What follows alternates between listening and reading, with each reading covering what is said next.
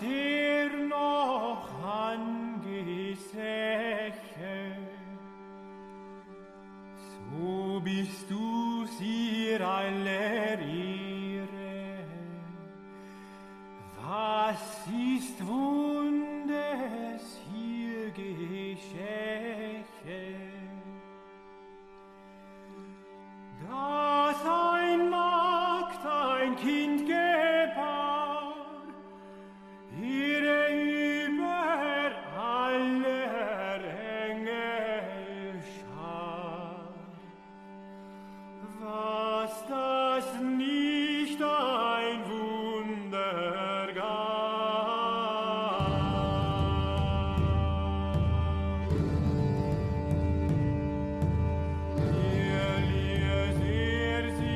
This is The New Right, a podcast for the lost arts, reclaiming the literary holy land from the heathen.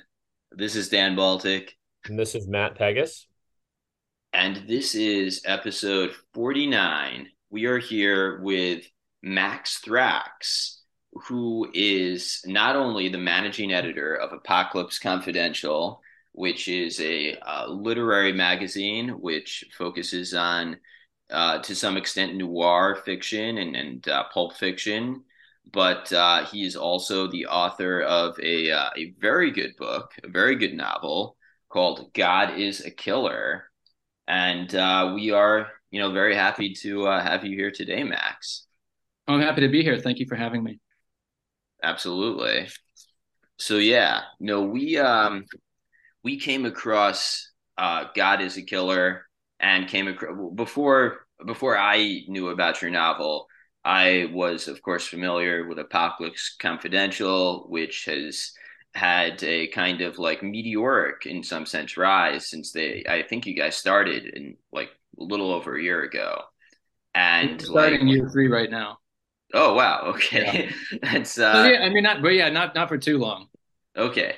Uh, well, in that case, uh, but yes, not for too long. And you, um, I, there's like a, a real kind of aesthetic right now on the right that I think um, the the e right, whatever you want to call this this side of Twitter, that uh, emphasizes a kind of like pulp and noir like elements. You see it in Apocalypse Confidential. You you see it, I think, a bit with uh, BrendanLusso's aesthetic uh, certainly Blauer, who is of course the uh, the editor in chief of Apocalypse Confidential, and um, yeah, so this this is a, a force that is kind of like shaping the aesthetic of our side. So we you know we knew about Apocalypse Confidential, and uh, when your novel came out. Matt had a very interesting uh, comment, which is, uh, well, just Right. take it away, Matt. It's it's almost a very flattering comment, and then it's, it's I, I wish I could land the comment a little better, but I but the what the the to, to condense it into one line, it's a your book God is a Killer is is is the only book that I almost from our scene at least that I almost bought just based on the cover. I wish I could tell you that I did just buy it based on the cover, but you know, in a world with stacks of books we're reading for this podcast and stuff, and you know, it's not exactly like we're making bank. I don't just I don't often like just impulse buy a book, but I so I, I can't quite land the comment that I actually did purchase it. But I remember when I saw it when it, when did it come out? Like the end of twenty one or the beginning of last year. It came out May 27th last year. Okay, all right, yeah. Timelines get strange on the internet, right? You don't always. But anyway, I the the cover is so cool in my opinion. Um, just those colors. Uh, not to sound degenerate, but that inverted cross. It was all like, what what is this all about? So I came very close uh to buying it based on the cover alone. Um, but so it's not it's not a fully landed like great story, but uh, but I I have to say, you know, it really is a very compelling color, uh, cover and title um and you know it's a good example like which which is uh you know in our scene i think it's a high compliment because there's so many different books you know to, to sort through um that yours definitely stands out and i was glad to finally get a chance to actually purchase it and read it in advance of this conversation Oh, great. Well, thank you. I mean, I wish I could take credit for the cover. I mean, it's amazing. Matthew Revert is the guy who did it. Um, you know, he's one of the top designers, you know, kind of on the indie scene in general. I'd loved a bunch of his covers before that. Um, so I knew I was going to get him. And on top of him just being an incredibly talented designer, we have a lot of the same tastes in common. Um, He likes a lot of, you know, Penguin, paperbacks from the 60s and 70s, um, as well as a lot of Polish poster designers. So we really got along on that level. And I told him, well, basically, you know, you know what I like, so just do whatever you want. And I think that that maybe that freed him up a little bit to do, you know, what's what I think is a really incredible cover. Yeah, Awesome. no, I think at this point we should probably note that uh, your novel was published by Close to the Bone, which is a UK publishing company that seems to, um, and tell me if I'm putting words in anyone's mouth, but seems to specialize in also pulp fiction of some sort. Yeah, it specializes in you know pretty hard, hard boiled crime fiction, Mm. um, as well as a bit of transgressive fiction. Not everything they published is crime, but that's always been their focus. And uh, you know that's it was one of the presses that I gravitated towards, kind of when I got on the scene, the independent crime scene a couple years ago. That was one of the couple of presses that I really took seriously, and you know thought, well, I would I would like to publish something with them. Yeah, no, they're really cool. I like this. The, you know, they're one of these, I guess, slightly more genre based, but I do, as you said, I think they would publish kind of a range of different types of transgressive stuff.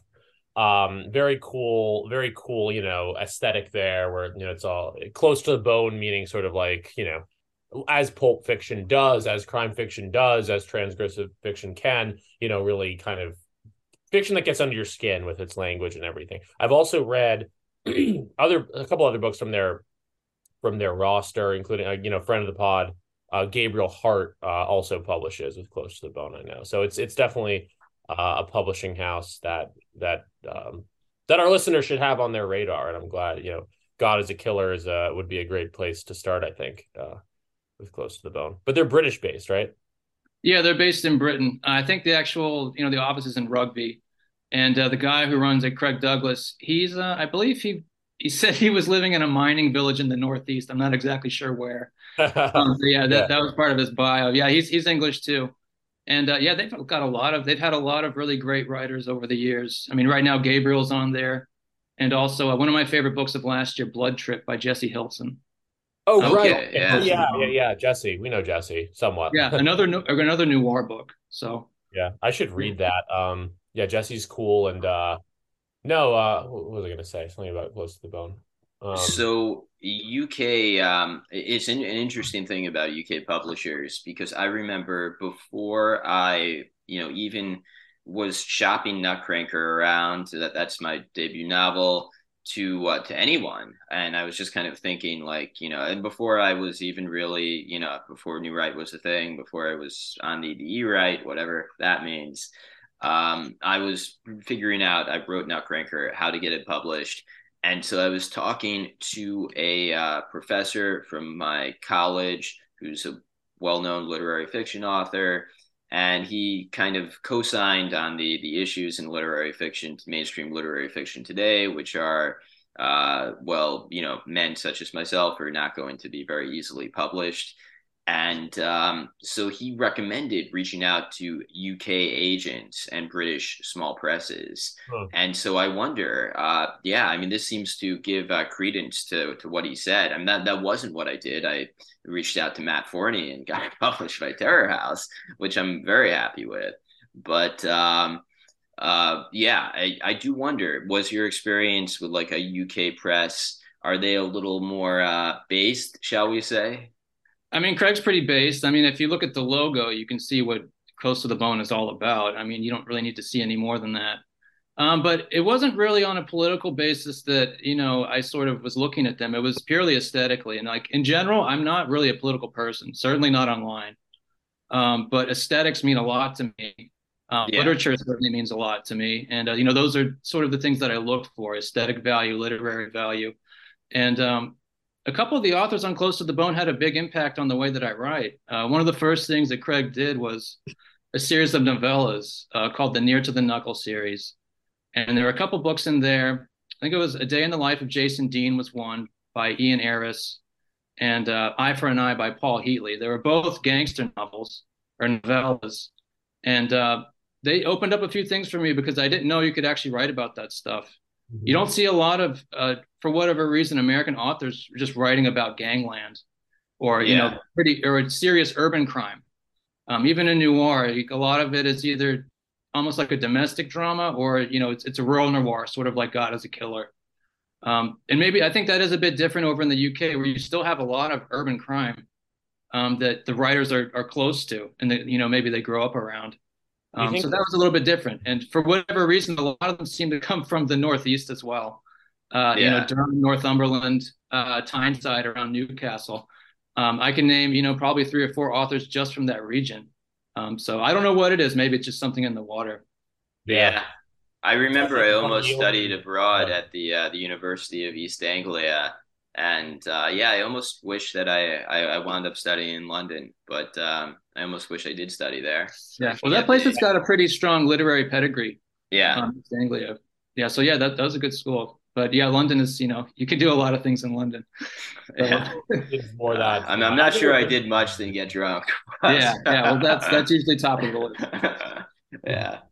I've never Um, been to, to London, but my understanding is kind of more the cosmopolitan area, obviously. But I have been to Yorkshire, so that's like northeast England, and yeah, I can see how that could breed a certain kind of similar to New England in the United States. Not New England also has its cosmopolitan areas, obviously, and in, sort of uh, neoliberal modern type areas, no doubt. But there's that I don't know. There's some yeah, as you said, there's something in the water in, in certain places like uh, I think Northern England and and New England in the United States, where I don't know, it's cold, the the roots run deep, um, and I can see how it breeds a certain um, kind of bleaker outlook on things, which um, definitely comes through in God is a Killer, but I imagine some of these uh, English books from Close to the Bone as well.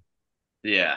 Well, to kind of like jump off of that, I think that's a good way to kind of uh, find a vein into God is a Killer.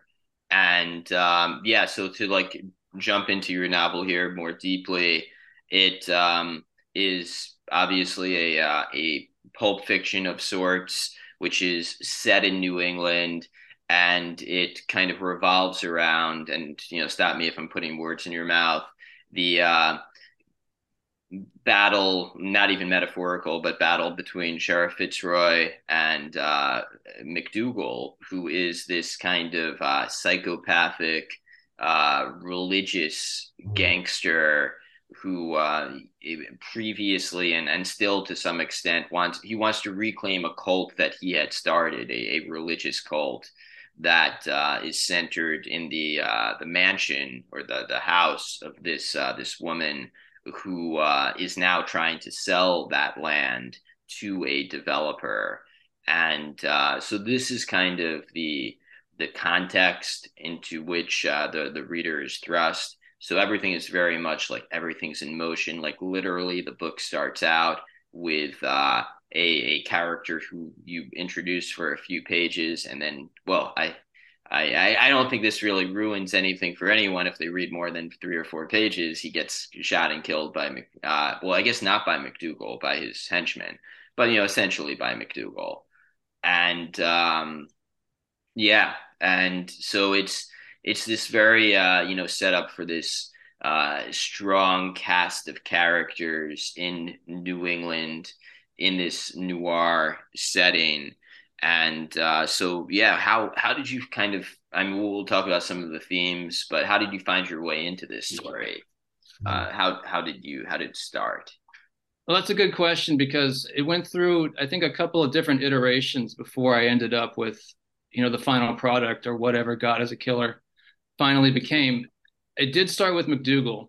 He was the first character that I had, and his name was McDougal, but he wasn't a, a cult leader or a religious fanatic. He was um, he it's hard to say what he was. He was kind of like an alien hunter. He Mhm. believed that uh, aliens had come down to Earth and the government had found them and performed all these experiments on them and buried their skeletons all over the country. Oh, And uh, it was McDougal and his his kind of crew of of diggers who would go out with their you know archaeological tools and uh, go to, go around to these different sites and try to dig up these alien bones. And of course, McDougal was utterly convinced that this was all true. Um, so so that was the first draft that I wrote, and it didn't really get that far. But that that's was great though like Yeah, I, I love how like novels start out as something entirely different but you carry on this kind of like and that's kind of similar to my process as well i like i write and write until i find a character i like and then that character that's what the novel will be about so like it sounds like maybe you kind of like wrote until you found mcdougal and then you figured out like, well, okay, this this is what mcdougal is going to be doing. He's not going to be digging up aliens. He's exactly. Yeah. I just um, I kept the emotional core.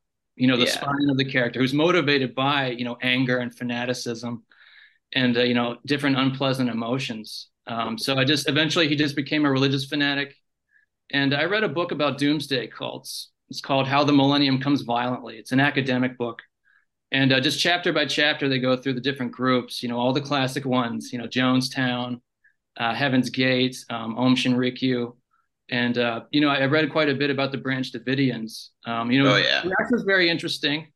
Um, I took some inspiration from him, and also some of the power struggles that went on in the group before he took control, because uh, he was not the clear-cut uh, successor to leading the Branch Davidians. Uh, he had some pretty bitter rivalries with other people in the group. Um, Okay. So some some of that lore um, I kind of used as a springboard for uh, Interesting, the yeah. backstory in the book. It's, I mean, it's not. It's very loosely paraphrased. You know, I mean, none of it is you know kind of like bit for bit, but that was my inspiration for it. Gotcha. Yeah. And that's um that's sort of now okay, just bring it back briefly just for one second to Apocalypse Confidential. Um that kind of theme is sort of in line with I mean obviously Apocalypse Confidential has the word apocalypse right in it. Uh it's kind of like a, you know, portmanteau of Apocalypse Confidential and LA Confidential or Apocalypse and LA Confidential is always how I imagine it. I I don't want to I don't think Apocalypse Confidential shoehorns anything too much, but one of the things that I like about the site is that it kind of lays out all these um different broad themes you know there's a, in the about section it just lays out a, a really interesting list of inspirations everything from hollywood babylon to looney tunes and just this kind of random stuff going in. So i, I don't really know what i'm asking here other than to say uh, is that one of uh, I know and I know that um, God is a Killer is not technically published by Apocalypse Confidential, but it's you know published by you and uh, in you know as a figure involved with Apocalypse Confidential, I guess I guess uh that's part of what I'm at. Is is is that sort of apocalyptic? Do you view that apocalyptic aesthetic as sort of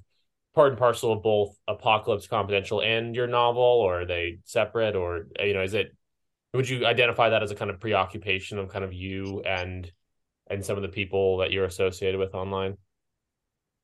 It could be. Um, I think that the novel is one of the reasons why Jacob asked me to join as fiction editor uh, for. Apocalypse Yeah. Confidential because we do have a lot of the same preoccupations, you know, same sort of things that we like to watch or read, um, you know, whether Yeah. it's fiction or nonfiction. So, um, you know, it was huge when he asked me to join up because without even realizing it, I mean, that was what I wanted. You know, Yeah. I wanted to be part of what he was building. Um, so yeah, that was huge for me. Interesting. Yeah, no, not to necessarily. I will get. We'll go back to the to the novel more proper in a moment. Um, but I did want to ask about that. So you kind of have been with Apocalypse Confidential from the ground up. Were you friends with Jacob beforehand? So Well, we're, we're yeah, we're heading into year three now. right. Um, so year one was just Jake by himself. I and see. then year two is when I joined, and uh, you know Dawson and Brendan and Tom and Hermes all joined up as editors, and uh, we just added another. Like Tolly is now one of our editor is our editor at large. Um, so Yeah. we ju- but we just changed our masthead this month. This is all pretty recent. Because I Yeah. noticed you had been fiction editor, but as I'm doing the you know the prep for this episode, I realized oh you got a little promotion there. managing Yeah, I did. So as with all promotions, you know, I get to twiddle my thumbs a bit more. and uh, let. Dawson do let Dawson do all the work. So yeah, well, when I was fiction editor, I was reading all the fiction submissions, um, or at least the ones that were kind of getting sent my way by Jacob and saying, you know, yes or no, this is accepted or this is rejected. Yeah. Now that I'm managing editor, I read everything that comes in, uh, whether it's fiction, poetry, or essays, but I don't respond to anybody.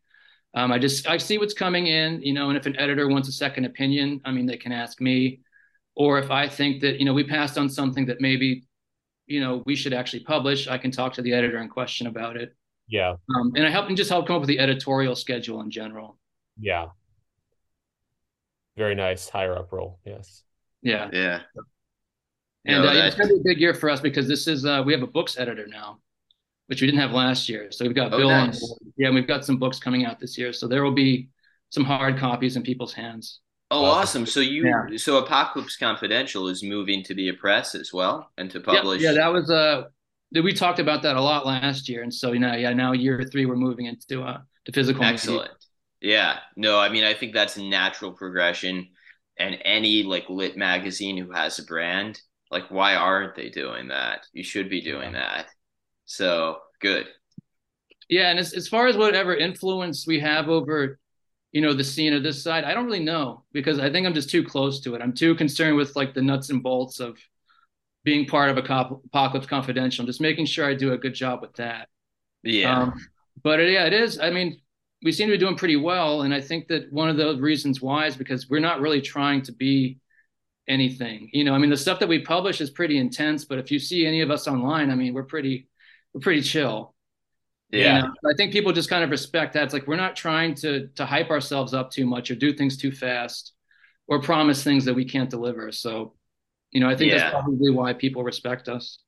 Definitely. I think a lot of um, kind of, and this is a almost at this point a tired trope on our show, but uh, people or artists who are you know focusing on their art at the um, you know putting the art first before other ideological or political considerations in a sense that places you on our side of Twitter regardless of like your actual political beliefs.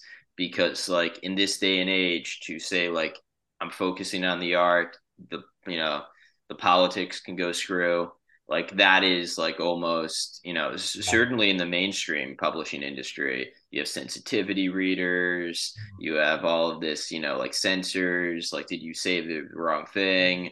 And uh so yeah i think that kind of honest art and the, the only good art is honest art um, pretty much in my opinion. Um, it's you know it comes out of our spaces. And Right. so, and I mean, so that's sorry, just why ahead. we we uh, you know you were on our radar to some Right. extent exactly yeah and i mean that. yeah i mean it's it's i'm very happy to be independent at the moment because you know i i certainly have nothing to offer mainstream publishing at this point uh, which is just as well because i think mainstream publishing is probably at its lowest point ever yeah yeah. you know it's it's gotten so consolidated and overblown and there's just not a lot of quality coming out of it so i mean it's not that everything that's independent is good i mean certainly not but the I stuff mean, that at least- interests me and And the I look out for is, is, is coming out of independent presses. Absolutely. At least quality notwithstanding, you at least in a independent uh, at independent presses, you have the ability, depending on the press, of course, to write what you want to write, to say what you want to say, and that is a, a force in and of itself in terms of artistic quality. So, like, yeah, just a, a man writing, saying what he wants to say, that will have more power than the kind of like most polished uh, kind of obfuscating story that tries to highlight and hit the right notes. Like, yeah, just a man screaming what he, he needs to say. That's that's better art right there, in my opinion. Absolutely. Yeah, no. I completely agree.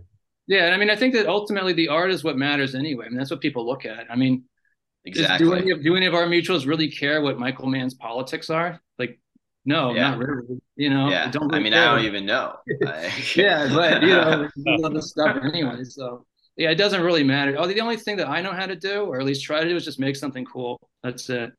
You know, and that's hard enough. You know, that takes all of my energy. Yeah, completely.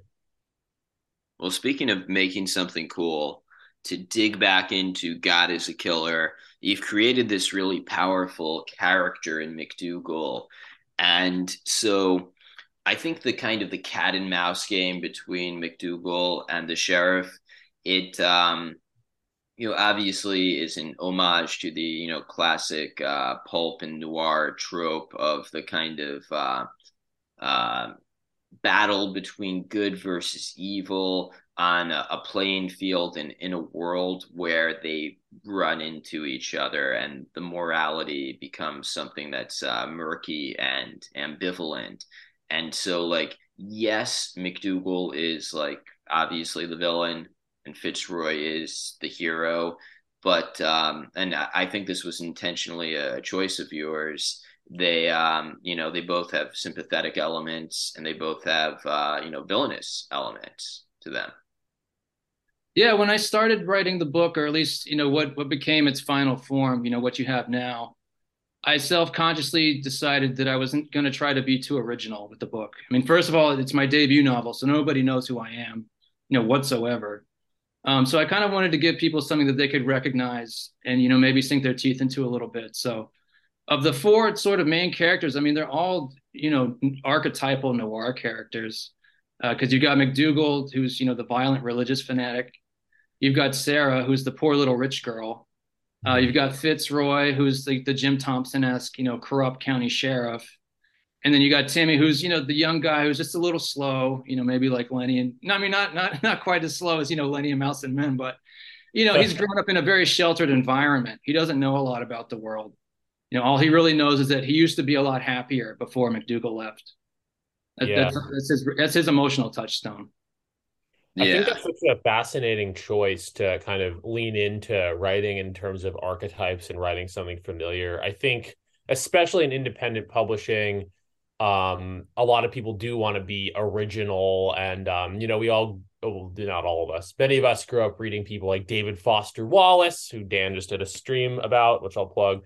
Um, Thank you, Matt. where, where there's like that there's like such that aesthetic singularity of you know putting footnotes in your novel and having these sentences that are oh so recognizable but i think um there's, there's kind of an underrated thing to yeah make that choice to make that choice to uh, write something that people can sink their teeth into i think it's kind of a much more um level-headed uh take on on you know on, on writing especially especially when you are you know it, publishing more or less independently and it's your first novel.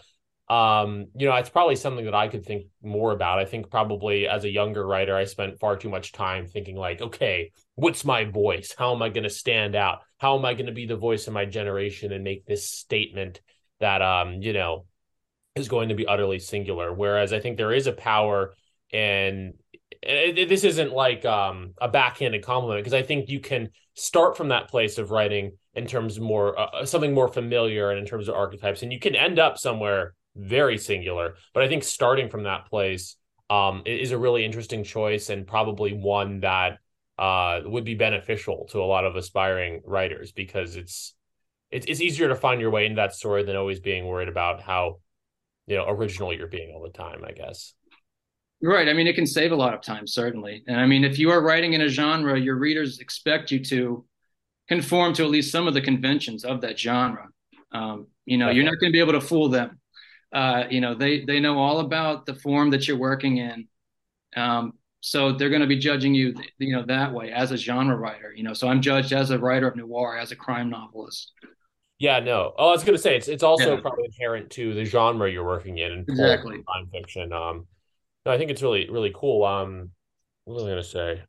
Yeah. Well, it's also it might just be the way I am temperamentally. Yeah, you know, I, I I need some. I like to improvise, but I do need some kind of base to work from. I mean, it could Yeah, just be my personality.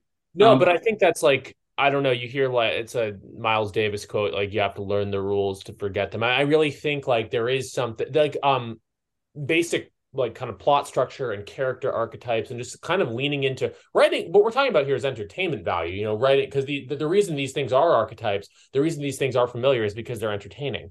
And i think that there's an undervaluation in the pretentious you know world of literature. There's a and especially you know for people who come up through the college system and, and whatnot there's an undervaluate and you know god forbid like critical theory and all that there's a real undervaluation of, of reading books because it's entertaining and because it's enjoyable and that's how you end up with a lot of people. Again i'm actually you know i myself am guilty of this. I end up with a lot of you know aspiring writers who are who are not nearly focused enough on writing an entertaining story and instead are you know again trying to make these extra literary statements. But yeah there really is something to to the form itself in terms of plot um and i think that you know maybe that's a strength of your book and maybe in this whole kind of pulp fiction you know thing we're talking about in our scene maybe maybe that's part of what it is is kind of a return to just writing enjoyable stuff um in a way that you know a lot of mainstream and pretentious hack uh literary circles don't pay enough attention to Probably not. I mean, the energy and the vitality of Pulp Fiction is definitely something that, you know, I, I aspire towards um, in my writing. And um, what I think ultimately what I do is I just I start with the feeling, not even with a character or a setting or you know a central action of the story, just the feeling, and then I use whatever I know of technique, you know, whatever I know of you know, writing fiction to kind of to change things around until I get the feeling where I'm satisfied. Um, so yeah, it's not really so much, you know, the words or the sentences or the paragraphs or the chapters. It's what's going on between the words and the sentences and the paragraphs and the chapters, especially in the form that I'm writing in, uh, which is pretty objective, you know, kind of like a hard boiled style where it's mostly action, you know, because dialogue is also a type of action. So there's not too much exposition. There's not too much going inside the characters. Well, yeah, and I think another version of of kind of what I said a moment ago is like there's an undervaluation of action in literature. I actually had a, a professor, not a professor, you know, well, he wasn't, he didn't have a PhD, but he was my writing teacher in college. He was always harping on like you guys need to make more stuff happen in your stories because like there's this tendency for a lot of uh, people in college and maybe just in in life now to to write these sort of uh Holden Caulfield esque protagonists, and they're depressed, and and nothing happens in their story. But like what he emphasizes, like interesting stories involve external, not just navel gazing, like people in their own heads, but like stuff happening in the world. Uh, and like the more you can suss that out, the more interesting your plot's going to be. Like uh, introspective protagonists are great, but like you need to bring them into the into the realm of uh, cause and effect. Uh, and there's there, I, do, I do think there's a resistance on the part of a lot of aspiring literary types to do that, both in terms of aspiring writers. But I think this teacher that I had even pointed to like uh, I'm trying to think of some examples, but even his point was even like a lot of mainstream books are like veering away from from just yeah that that good world of that good plot driven world of cause and effect. Yeah, I mean it's that's what I write. It's probably one of the reasons why I chose to write in this genre because when I was sort of sitting around thinking, well, what am I going to do as a writer? Um, you know, before I had really published anything, I, I knew I was going to have to pick something that I wasn't going to get bored with. Mm-hmm. Um, so, you know, I'd always been interested in organized crime. You know, I'd always loved noir fiction, noir movies. Um, so that was sort of a no brainer as to what I was going to write about, um, you know, long term as a novelist. Before I'd started writing crime, I was writing, yeah, I mean, you know, I wouldn't I don't know if it was navel gazing, but yeah, it was pretty experimental, you know, very literary fiction. Yeah. And I just couldn't really see where it was going. You know, right. I didn't have the same impetus writing that as I did when I started writing genre fiction. Um, you know, part of that's probably a legacy in terms of young writers, probably a big part of it's just a legacy of, you know, the 20th century in aesthetic terms didn't end not too long ago. So you had Ulysses, you had the other classics of, you know, stream of consciousness and very interiorized narratives um, yeah. I like a lot of that stuff, but it's it's certainly not what I do as a writer.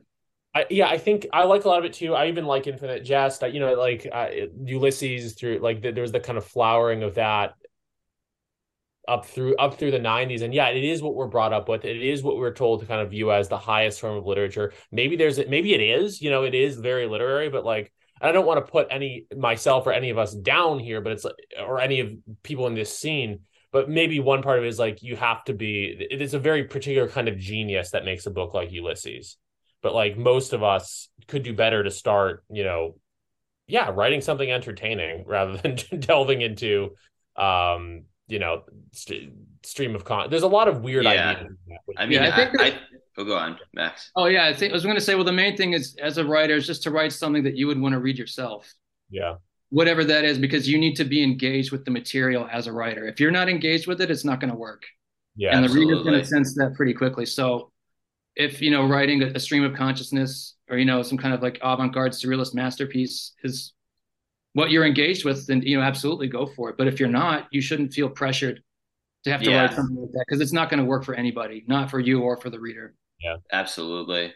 My uh, my gloss on that is that we all kind of um, as writers have different aptitudes and talents for different types of writing so you like you say you should naturally pursue the writing that uh, that you enjoy that like that you are good at and it doesn't mean that like literary fiction is like better than genre fiction the same way it doesn't mean that like i don't know um one type of cuisine is better than another type of cuisine or one type of kind of like uh like lifters are better than runners or whatever yeah. like it's just you know people are different and styles are different and that's like you know frankly on new right we're we're champions of diversity here so we uh we enjoy diversity of literary styles and um Yeah. So I think there's a lot to be said about well written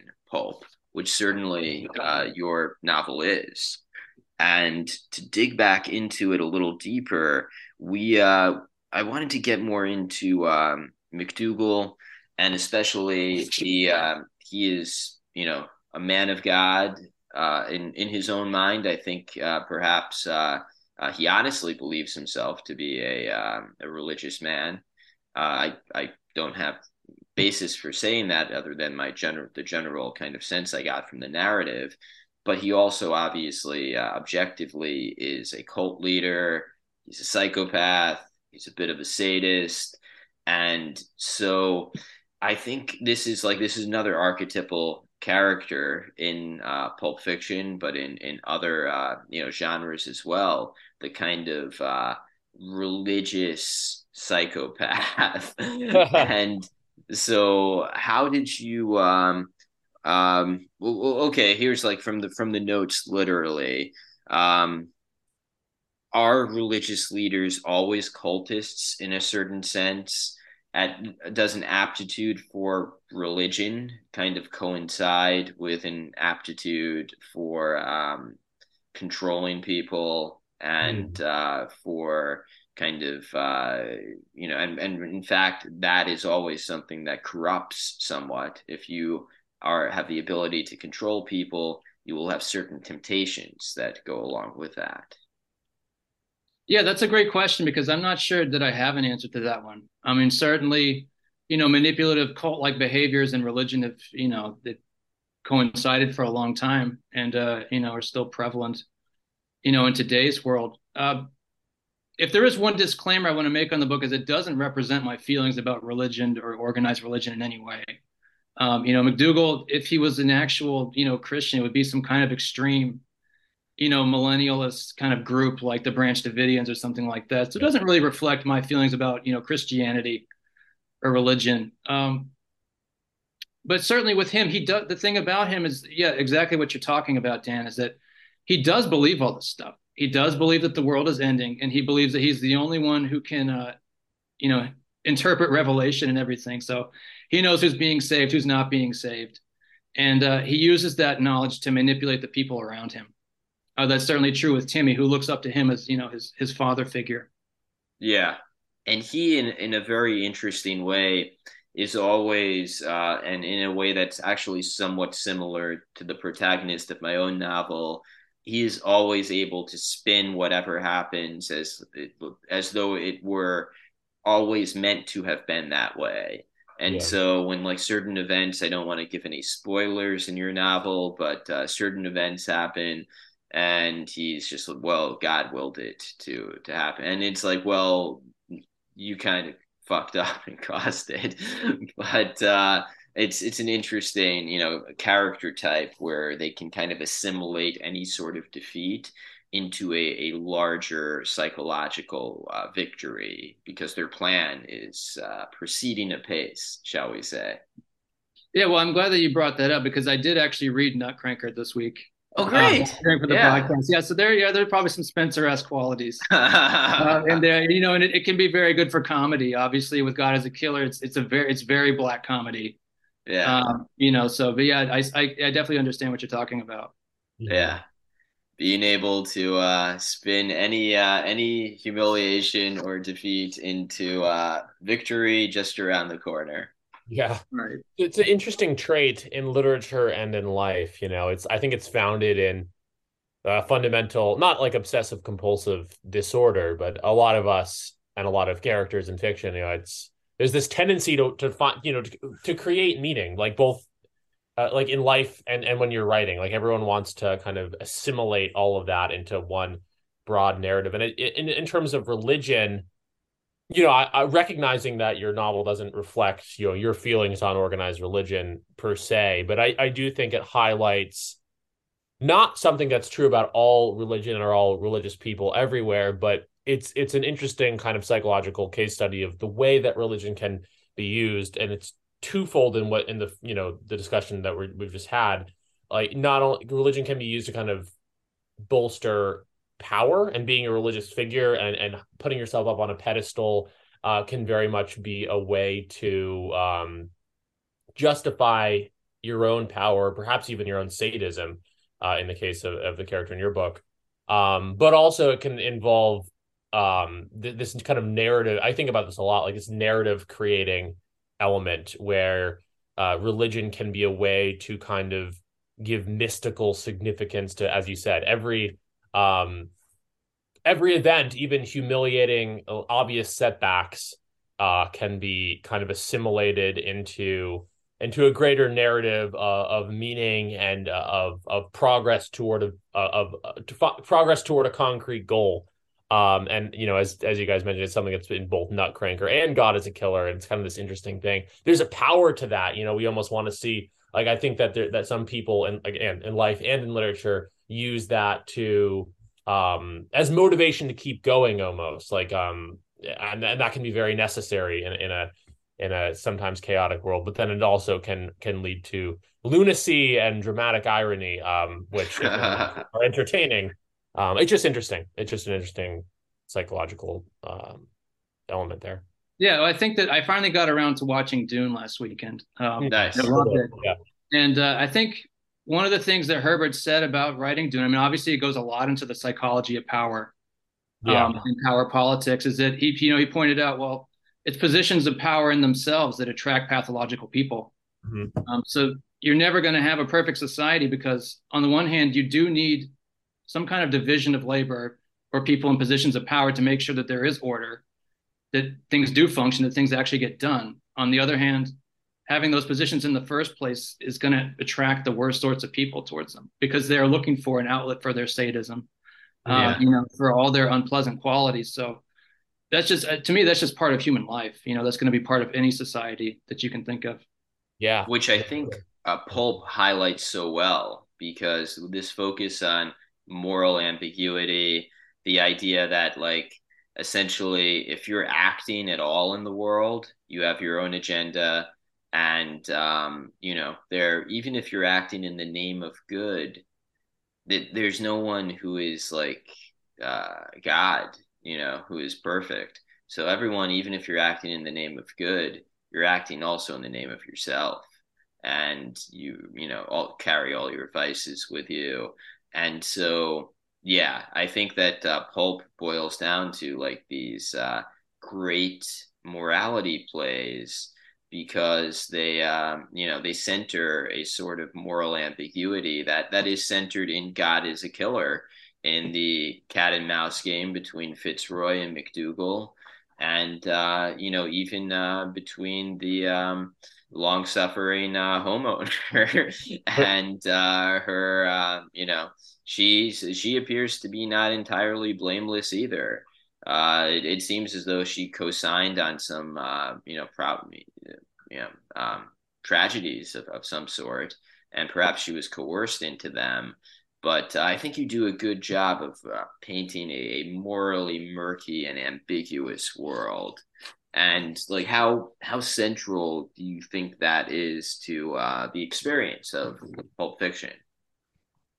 I think well, pulp, you know, it's a pretty broad field, so it depends on kind of what we mean by pulp. Because you have, you know, a lot of the classic pulp writers who are, you know, writing what were basically action heroes, and Okay. there's not as much moral ambiguity in those stories. But on the noir side, on the crime side, yeah, it's, it's rife. Um, you know, and that's sort of the side of pulp that I was drawn to. Um, you know, all the great pulp writers. Um, you know, and Jim Thompson in particular, he's the, you know, the dime store Dostoevsky.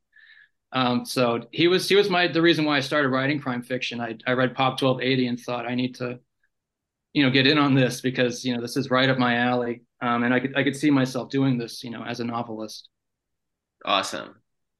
Yeah, so I mean, in, in writing noir, I mean, if it's not morally ambivalent or doesn't have morally ambivalent characters, it's probably not noir. There's quite a lot of bit of that today. Um, what are basically it's commercial fiction with noir trappings.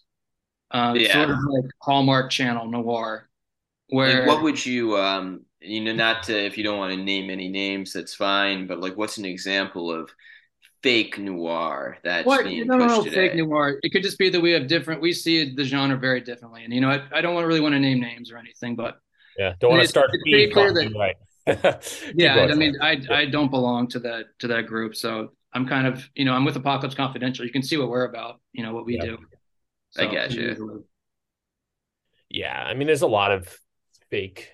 No, no, I don't, I don't even want to name names either. But you, you see this a lot with the kind of Netflixication of everything.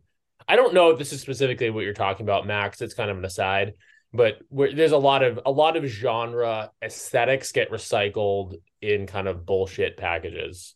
Uh, maybe we can leave it at that. I, I call no, them. Yeah, no, Netflixication was is a good term for it because a lot of the stuff that I've read it was like it was written just to be adapted by Netflix. Like that's why they wrote the novel. Yeah. Like you know, it's very odd when you read that too. It's kind of like an uncanny valley effect where yeah, yeah, yeah none of the characters seem like real characters. They're just you know, it was just written to attempt to get some kind of deal. Like it could be the author doesn't really even care that much about crime fiction. They just want to be an author or whatever. So no, you definitely I, I try to stay away from stuff like that.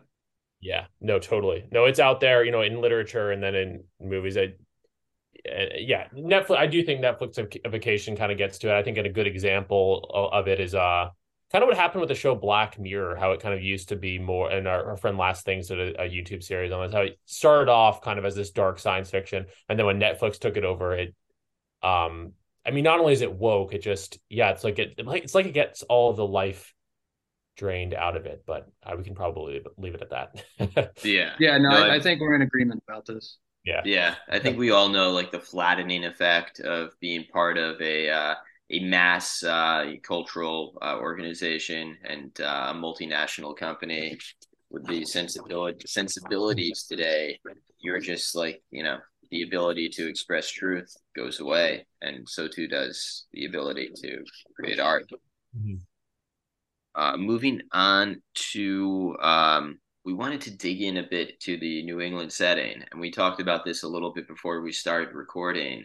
But uh, what what drew you to um, set the novel in New Hampshire, and uh, what uh, drew you to uh, kind of like that that area in general? Because when I think of noir, I think, and maybe this is, I'm not as um, educated as some in the genre, but I think of kind of like cityscapes. I think of San Francisco or New York or something like that. Yeah, that's a, that's another good question. Uh, it's not the White Mountains where the book takes place. Isn't that far from where I live now, which is just outside of Boston. I know it's probably about a two-hour drive, and uh, you know I've been up there quite a few times um, a couple times just to go up there pretty much and just take notes and look around and make sure I was, you know, getting some good details into the novel because again, like I said, it's not very far away, but you know, I didn't grow up in that area and I don't live there every day. So I wanted to at least make sure it was plausible. And uh, you know, some of the best, you know, praise that I've gotten for the book was from people who live in that area or from northern New England. And they said, Yeah, this is this is awesome. You know, you incorporate all the stuff that's in our everyday lives that we don't see in a lot of other fiction. Um, you know, certainly not crime fiction. So that's been Amazing. really, really nice. Yeah. But yeah, it, like you said, it is, it's also different from what, you know, someone who's read my short stories would probably think because my short stories are mostly about urban crime in and around Boston. Um, whereas this takes place, you know, up in the woods. Uh, so it is a little bit different in that. And the, the project that I'm working on now is much more urban uh, than rural. So, you know, I might come back to the rural noir thing again, but uh, I mean, for now, this is kind of like my take on it. It's, it's encapsulated in this book. I feel like, and this is something that's not exactly in the notes, but I'm just kind of running with it. I feel like in this kind of um, uh, late capitalism in America or and the you know Western world, like the rural settings actually seem like a, a better um, you know setting for noir type fiction yeah. because so you have like rusting factory towns you have like all this tragedy inherent in the very landscape so when i think of some of like the better movies that have come out recently out of the furnace killing them softly. It's about like rural american noir. And um it it's just this kind of uh, very uh, ripe setting for the you know yeah. clash between good and evil and the uh the, the various you know conflicts of our time to sure yeah. Out of the furnace definitely. And i think if i'm thinking of an older film that's probably a simple plan did you ever see that i oh, did yeah yeah yeah so that's, I like that's that a lot i think i saw that at, at an impressionable age and it probably had a big effect on me Um, I need to read the book that that's based on. I've never, I've still never read it, but uh, yeah, I love that movie. And um, I mean, if there is kind of a guiding spirit behind the book, it would probably be Jim Thompson because, you know, a hyper violent rural noir uh, with a corrupt county sheriff is very much up his alley. So he was a big influence on the book. Yeah. Yeah. I mean, I, I feel like today, um, got like so many of the like you know the stories that would be uh, stereotypically noir type stories uh, you know, with anti-heroes, um, you know, working, you know, fighting against the establishment and kind of like corrupt cops chasing them Now That seems like, well, a situation where you have uh, kind of returned veterans home. And, mm-hmm. you know, authorities who are, you know, maybe not entirely sympathetic and, and all sorts of, you know, uh, you know, it's, it just seems like a great setting now that I think about it. Rural, yeah. No, I think that's a really interesting point, Dan. I mean, Max, I, I, haven't, I admit I haven't read your short stories. I'd like to check them out, but it sounds like you write both kind of the urban angle on crime as well as the rural area, uh, r- rural angle. But yeah, no, I think, uh, Dan, you definitely bring up an interesting point. I mean, more obviously, there's always been rural crime, and there's there's always that, but like really, yeah, post 1990s Rust Belt is kind of kind of a novel uh historical moment for this kind of crime literature i think yeah like i mean i feel like the people and you know this is not to denigrate um you know urban noir but when i think of the people in cities i think of like bugged men bugmen and crazy homeless people yeah no, that's what i was thinking that's too. you know whereas like kind yeah. of these shadowy heroic figures like I don't see too many heroic figures on the subway with me right. in New York. I see like kind of scared bugmen, and uh, yeah, yeah, you know, yeah, I guess like the, the, homeless are kind of heroic in a weird way, uh-huh. but uh, well, yeah, they're they're of, definitely more anti-heroes. And here's a way of framing this: would is there would would would there be a Dirty Harry on the San Francisco Police Department force now? I don't think so. So yeah, go figure. yeah, I mean, you might have a Dirty Harry, uh, you know, citizen vigilante, perhaps. Have um, that, yeah. But yeah, well, uh, I mean, uh, it's, yeah, no place is really isolated anymore. But I mean, you have a bit more leeway in a rural setting, you know, because you don't have, you know, the eye of Sauron on you, you know, at all times. Exactly. So, That's you know, really you, you can get. I mean, yeah, there's still, you know, you can't get away with quite as much as you used to, but yeah, as a literary setting, there are a lot of possibilities. Yeah. Yeah and there's the again i know you you know you've said the book is not political and and whatnot and i definitely definitely respect that um and i don't think it is but nevertheless i would also add that in a rural setting you can kind of just lean into something that feels a little more vital not so much politically proper but just sociologically about you know the state of the united states as it is now. Um there's that kind of implicit like sense of rural decay um which is a lot more interesting right now than urban decay. We all know about urban decay, but what's happened kind of to quote unquote flyover country over the past 30 years, well, we all kind of know about that too. But nevertheless, I, I think it's a much more vital backdrop uh, in this day and age. Yeah, and if someone has a political take on the book from you know whatever stripe, that's fine with me. Mm-hmm. Um, you know, and I think you know probably whatever political feelings that I have, or you know, meta political feelings about human nature or human behavior, yeah. are all in the book, but it, they're impossible for me to paraphrase. You know, which is probably why you know I write fiction and why I wrote God is a Killer in the first place, because there are things that I can't really say in a conversation. I can't articulate them in the same way. You know, there's an emotional quality behind them that has to go into a, a long form narrative. Completely. Well, I, I very, very much respect that. And look, this is new right. So obviously we always kind of had a little bit of a sometimes tongue in cheek, but sometimes pretty sincere political angle on our podcast. But look, um, I mean, especially over the past two years, like more and more, I have absolutely nothing to say about matters of of obvious political significance or electoral politics. And more and more, I think that mo- yeah, most of the political thoughts I have are, as you said, metapolitical takes on human nature and um and you know sociological sort of more metapolitical thoughts that I do think are much better explored aesthetically and and in literature. Again, this is new right. We've kind of branded ourselves with that, but yeah, man, I I'm I don't necessarily want to talk about you know this or that in relation to what Biden's doing. I uh, you know I'm much more interested in you know as you said. Yeah, no, I think that I'm a, I'm a fan of the podcast, and I think that what you guys have done is great. Um, and you've had a lot of great guests on top of that, um, a lot of great writers. I just think that I mean the meta political stuff is so important because those are how you get political systems in the first place. Exactly. You know, if they're all yeah, based yeah. on well, what is or what is bad for people. I mean, these these questions have to be answered beforehand, and you so you really are looking at human nature and human behavior before you're looking at, you know, the budget or whatever you know people yeah. you know, are supposed to be arguing about in terms of politics.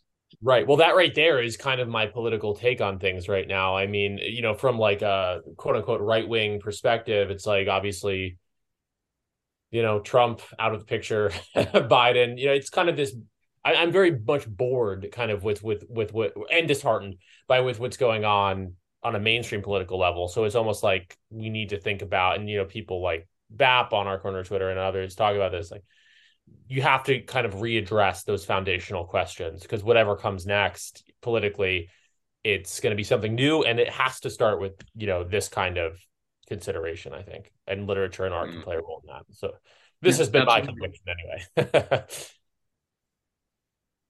yeah, I, I, agree 100%. Hmm.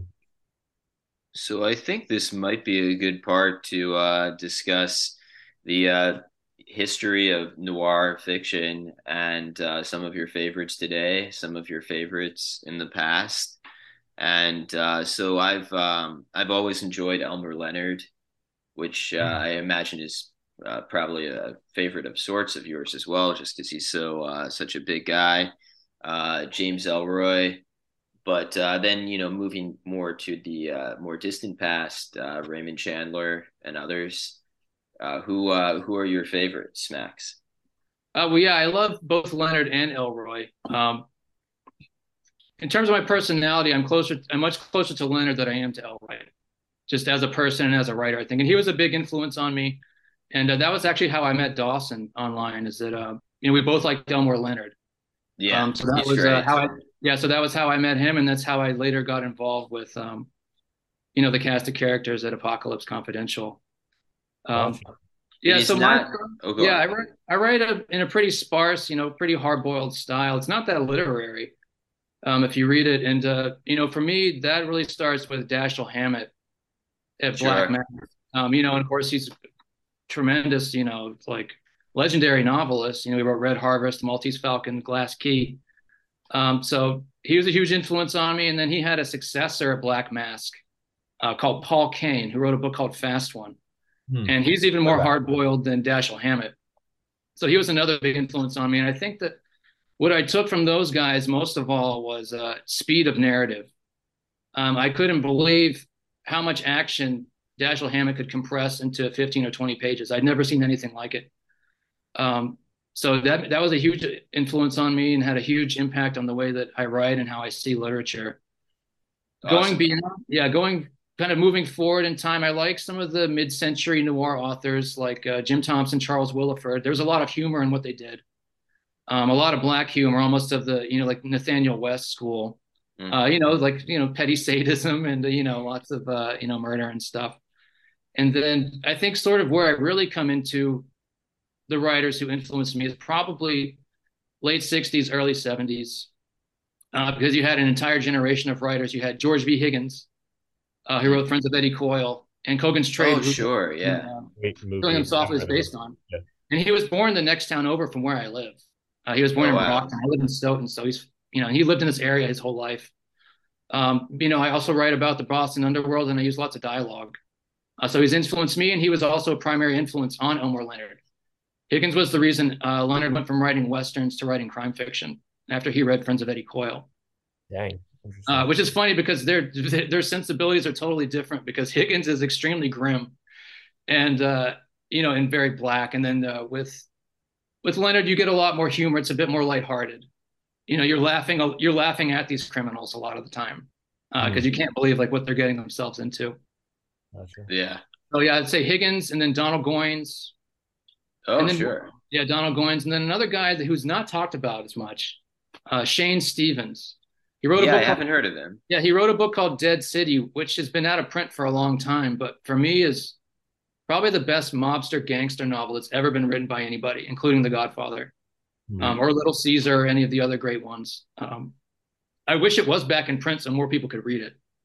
Um, Yeah, I mean, who knows? Maybe that is a uh, a mission for uh, Apocalypse Confidential to get those rights. That would be a dream. Uh, I've I've sort of looked into it. From what I've heard, is that the uh, his estate is not interested in, or who, whoever has the rights to the book is not interested in letting anybody publish it That's too bad. for the time being. So Yeah. who knows? Maybe that'll change in the future. Now I Have have to ask you, uh, what is your favorite Elmore Leonard novel? That's a good question. I was actually talking about this with a mutual online not too long ago. I think from his '70s period, I'd have to say Swag. That was his Okay. little more kind of like his gritty Detroit period. I'm And not then, sure I uh, read that one. I went through a period when I was like 12 when I was reading all these Elmore Leonard books. I guess I was a bit precocious in that regard. And I remember really liking Kill Shot. Killshot's and, great. Yeah, and Freaky Deaky. Yeah, I read Freaky Deaky. That I don't think that was up there uh, with Killshot for me. If I Yeah. did think of three, probably off the top of my head, I would say Swag, Kill Shot, and Get Shorty. Okay. Um, yeah. Get No, those is great. great. So is the the movies is great too. Yeah. The His, adaptation of his work. they adapt so well to film, which is like as you say, it uh, is in you know a type of narrative that focuses on action. So it's it's very easy to to not easy, but it, it's a good fit for uh, adaptation to film. No, I think Exactly, that for Leonard to film conversion is I it's like thir- it might be like maybe not as high as Stephen King, but I, I don't know. It's it's it's I, I don't want to name a number because I'm probably wrong. It's it's upwards of a dozen or more, maybe even like 20 movies that have been made of or TV. You know, so, so many adaptations, and they're they're still being made. I yeah, mean, tons and tons. Out of Sight, I think, is probably my favorite. Out of although, um, yeah, no, I would say Out of Sight is probably my favorite Leonard adaptation.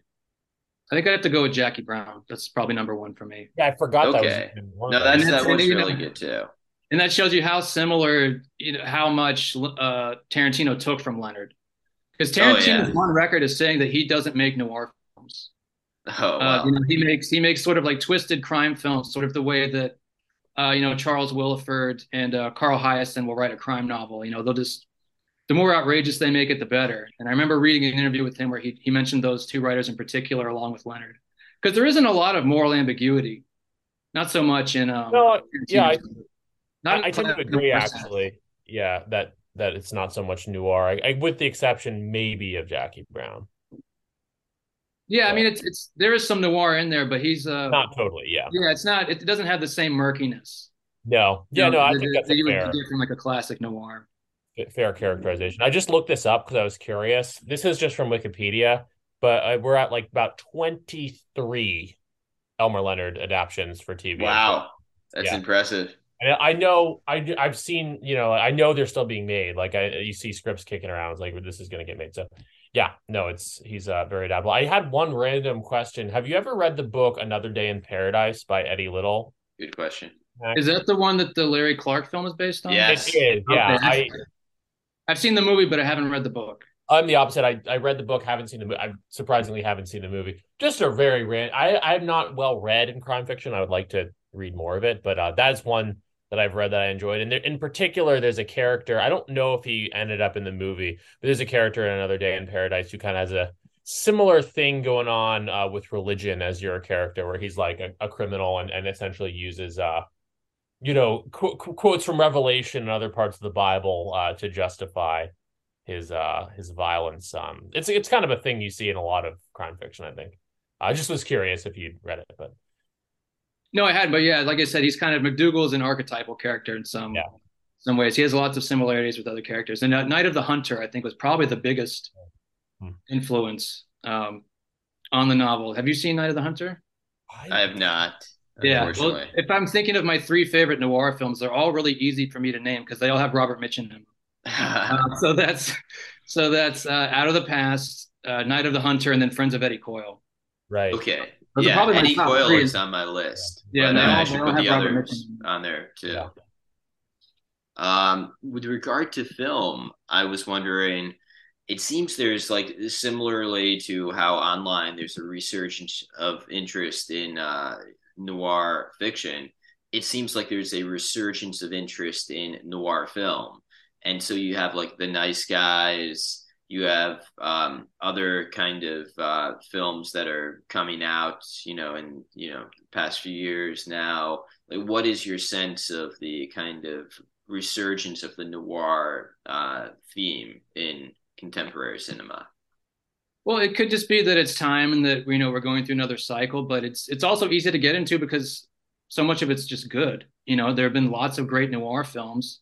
Um, you know, a lot of them have lots of style, great characters, lots of action. So it's like, what's what's there not to like? Yeah, Um, I mean, the influence that Drive has had on Yeah. popular culture over the past ten years is remarkable. Um, absolutely. seeing that in the theater, I would never predicted that. Um, and you know, and Refn just had his latest project come out, um, but Copenhagen Cowboy, which I haven't Right. seen. I haven't, Um, but I- yeah. Yeah, I need to see that. So, um, Yeah. I don't know. I mean, I'm all for it because I write noir, and if you know, if noir, that's that could only be good for me. So, but I'll be Yeah. writing noir, you know, regardless. It doesn't really matter. Excellent. Uh, well, our kind of uh, last question here, though we, we can keep talking for longer, but the last one that we no- noted on our notes is Max Thrax. Now, he uh, is it an homage to the Roman Emperor? Where uh, at what point did you decide to call yourself Max Thrax? I don't remember the exact moment I decided that, but it does come from him. Um, I mean, I love you know reading about the Roman Empire, uh, reading Roman history, and I've been influenced by a lot of um, ancient Roman writers. Um, you know, as a prose stylist. So I'm thinking of some off the top of my head. I mean, I would say um, Cato the Elder. Uh, he wrote a book about agriculture that, if you read it, it's the most sparse, hard-boiled prose, the most thing you've ever read in your life. And it's just this guy talking about how to set up your little, you know, farm in the countryside. Um, so I love that. Yeah, and then uh, you know you've got some of the, the great, more well-known historians like Tacitus, uh, Sallust, and actually right now I'm re-listening to um, an audio book of uh, Caesar's Gallic War. Yeah, Um, no, I Conquest of Gaul. He was. I mean, it it seems almost unfair that Julius Caesar should also be, uh, you know, one of the greatest prose stylists ever, but it's a fact.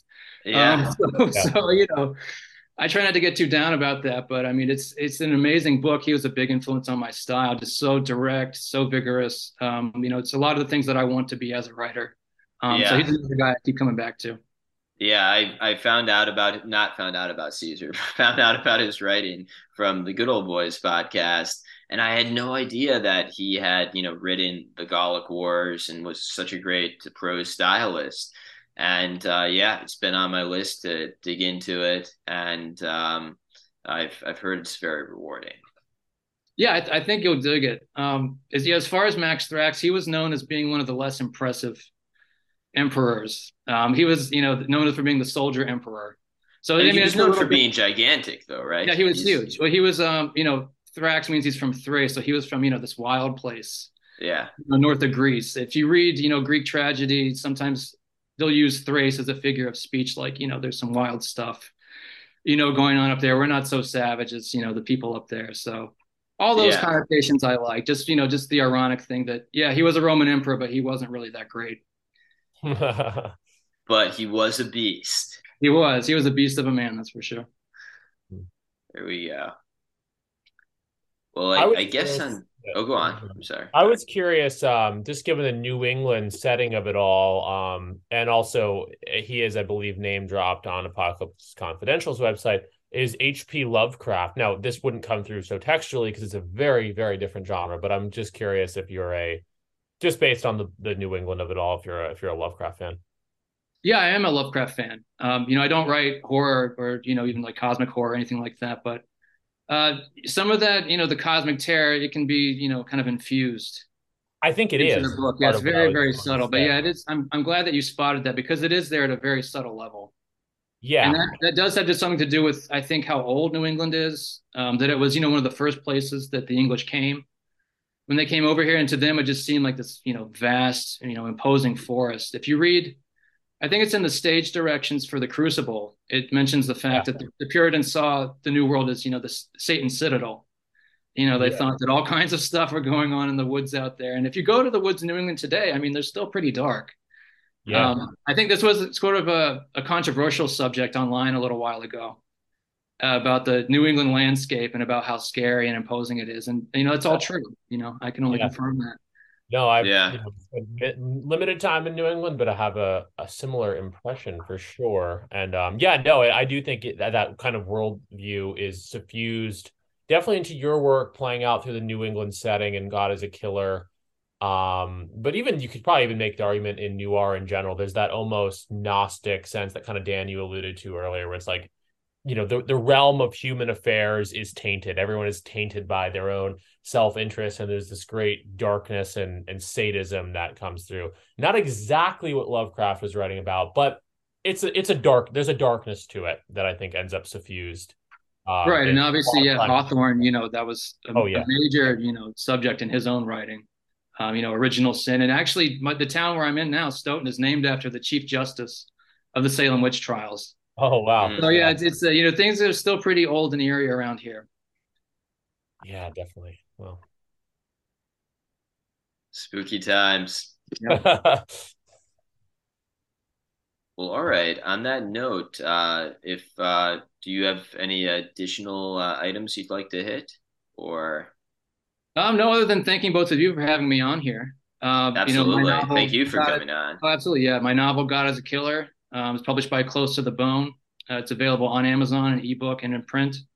And uh, check out Apocalypse Confidential, uh, which is Absolutely. apocalypse uh, hyphen confidential.com. Uh, we've Yeah. got our love special coming out next month, so uh, be sure to look out for that. oh yeah. Yeah, So- you got to check out Apocalypse Confidential. These guys put out an awesome magazine. The art is amazing. The stories and reviews and everything are amazing. And uh, you know, Max, his novel is just honestly a page turner. I went through it very quickly because I was just so sucked into the kind of dark and uh, very entertaining world that you created, Max. So oh, great, that means um, a lot to me. Thank you. yeah, no, thank you. Um, and thank you for coming on. Oh, absolutely, anytime. Yeah, great to talk to you. I'm sure we'll talk more in the future. All right, sounds good. Take care. All right, you guys take it easy. Bye.